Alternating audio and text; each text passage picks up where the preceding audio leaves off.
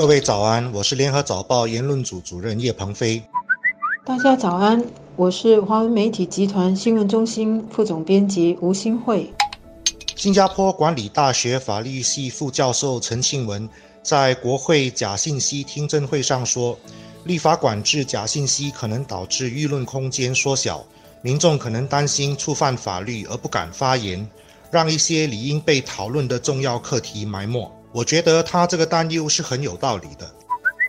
谁都希望自由，不愿意被管。但是，当一种不良现象已经干扰甚至危害社会的安宁和秩序，甚至妨碍个人的自由时，人们通常自然会想到政府。就好像共享脚踏车乱停放的现象，或者电动踏板车横冲直撞的现象，很多人都高呼政府：“你赶快来管管吧！”政府真的来管了。会限制人们自由出行，或者妨碍人们使用这些代步工具吗？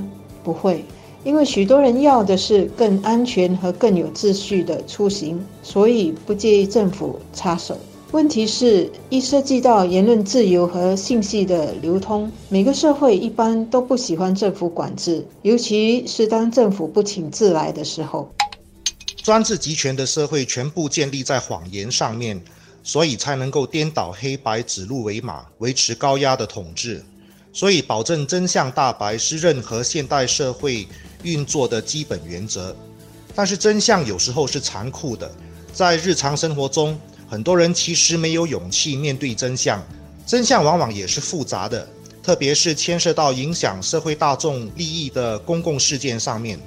很多时候，真相被别有居心的人用各种真真假假。半真半假的信息包裹起来，所以要揭发真相，就必须去处理这些包装。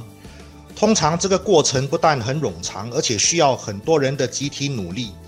这就意味着这些真真假假、半真半假的信息需要传播，让人们去分析讨论，而立法管制就有可能妨碍这个过程，让人们因为担心犯法而不去追究真相。因此。立法管制假信息，必须考虑到这个副作用，而且这个副作用是很严重的。它的代价就是真相被埋没。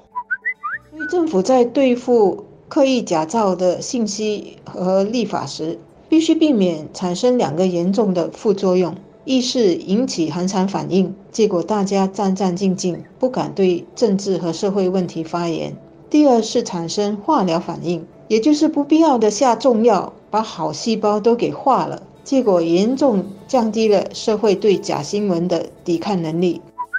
政府下来应该会等着国会特选委员会针对八场听证会做的报告。相信很多人都已经认为，这个听证会不是在辩论政府应不应该立法管制造假的新闻和信息，而是怎么立法。不过，过去八场听证会的整个讨论是针对。刻意假造信息的这个管制，刻意这两个字很重要。换句话说，政府如果立法，就必须对刻意和无心做很好的区别。第二，政府也应该对辩论敏感问题时引起的反应和有人刻意去假造某种现象和言论来煽动社会情绪做很好的区别，否则就真的会严重缩小社会舆论空间。进而也降低了整个社会辨别是非和真假的能力。当然，假信息的传播是一个很严重的问题，所以国会才需要召开听证会讨论立法管制的可能性。只是法律毕竟是众多解决问题的手段的其中一种，而且因为有不小的副作用，所以不一定是最有效的那一种。要打击假信息，应该有更全面的考虑。真理越辩越明，这句话不完全正确，但是有相当的道理。要保护真相，就必须营造有利于观点、思想自由交流的环境，包括建立大众能够相信的舆论平台，让各种信息和观点在上面交流激荡。作为媒体人，我觉得媒体理论上应该扮演这样的角色，可是这也需要社会的配合，包括读者愿意利用这个平台来交换看法。每一个人其实都在瞎子摸象，可是如果彼此能交换看法和信息，就能够接近事件的原貌。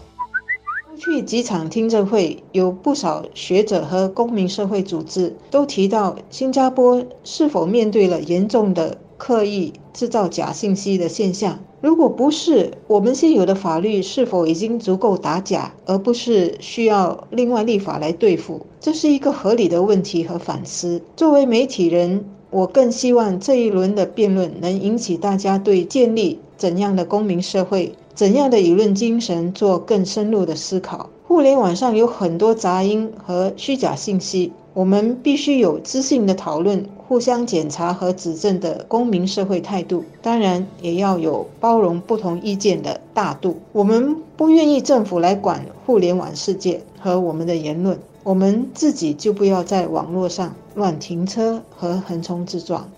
所以我的结论是，假信息的确是个大问题，需要去应对。但是要不要通过立法这个手段，或是需要更多元的解决办法，还需要更深入的讨论和思考。